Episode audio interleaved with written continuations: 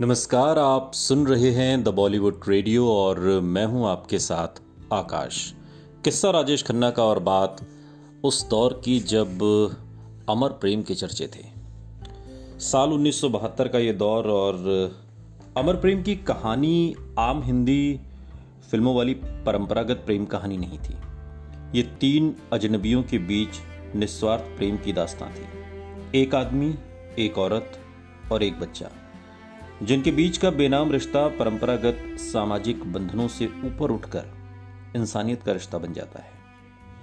अमर प्रेम, पुष्पा यानी कि शर्मिला टैगोर की मार्मिक कहानी थी जो हालात का शिकार होकर कलकत्ता के एक कोठे पर पहुँच जाती है और यहीं उसकी मुलाकात आनंद बाबू से होती है, जो उसकी आवाज़ और गीतों के जादू में बंद कर उसके नियमित और विशेष ग्राहक बन जाते हैं। आखिर में आनंद पुष्पा को हालात से हार माने बिना जीने में मदद करते हैं। फ़िल्म आनंद और पुष्पा के बीच पहली मुलाकात के दौरान आनंद बड़ी अदा से पुष्पा से गाने के लिए प्यार भरी फरियाद करता है। आप रुक क्यों गई? गाइए ना। उस सीन को याद करते हुए शर्मिला टैगोर ने बात के दिनों में कहा कि उन्होंने वो डायलॉग इतने गहरे जज्बात और संवेदना से बोला कि मैं मंत्रमुग्ध हो गई। आखिरी सीन में जब पुष्पा कहकर वो अलविदा कहते हैं, उन्होंने अपनी मुस्कान और आंसुओं को जिस खूबी से मिलाया, वैसा उस दौर का कोई दूसरा अभिनेता नहीं कर सकता था। ये बातें शर्मिला टैगोर ने सालों बाद दिए एक इंटरव्यू में कही थी। अपने अकेलेपन और गहरी उदासी को छिपाते हुए आनंद पुष्पा से आँसू पोछने के लिए कहता है, पुष्पा आई हेट टीयर्स कहने को ये एक बेहद आम डायलॉग था, लेकिन जिस खास अदा से राजेश खन्ना ने ये डायलॉग बोला था, ये उनके करियर का सबसे मशहूर डायलॉग बन गया, जिसे आज तक उनकी मिमिक्री करने वाले इस्तेमाल करते हैं।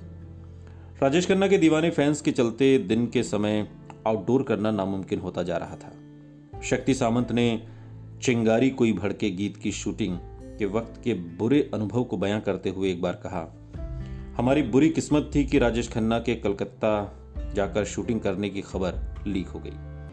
कलकत्ता के एयरपोर्ट पर मैंने उनके फैंस का सैलाब देखा तो मेरा दिल बैठ गया।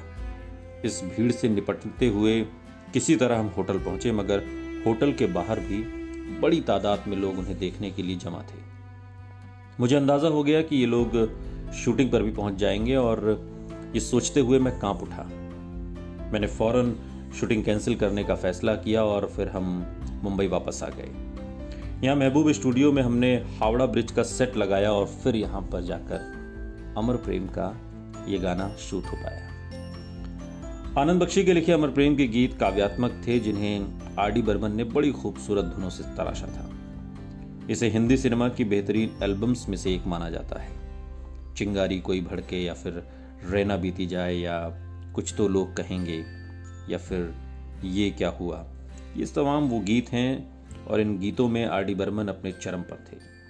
अमर प्रेम के संगीत को लेकर सबसे ज़्यादा खूबसूरत बात उसका संगीत है और उसके बोल हैं।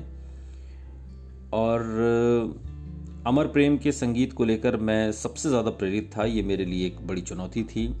फ़िल्म पहले ही बंगाली में हिट हो चुकी थी। हिंदी में मुझे इसको लेकर और बेहतर करना था। मैंने ये कमाल कर दिखाया। लेकिन इस कमाल के पीछे कई वजहें थीं। उन दिनों राजेश खन्ना किसी करिश्मे से कम नहीं थे। वो इन गीतों को गाते हुए बेहद खूबसूरत लगे। अगर अमिताभ बच्चन ने उस समय ये गीत गाए होते तो उनकी इतनी तारीफ़ नहीं हुई होती। राजेश खन्ना की इमेज अलग थी। वो गीत पूरी तरह से इमेज पर फिट बैठे। सारे गीत सुपरहिट थे और आज तक मेरे पसंदीदा हैं। बाद के दिनों में सालों बाद आर डी बर्मन ने अपने एक इंटरव्यू में कहा था। सुनते रहिए। द बॉलीवुड रेडियो सुनता है सारा इंडिया।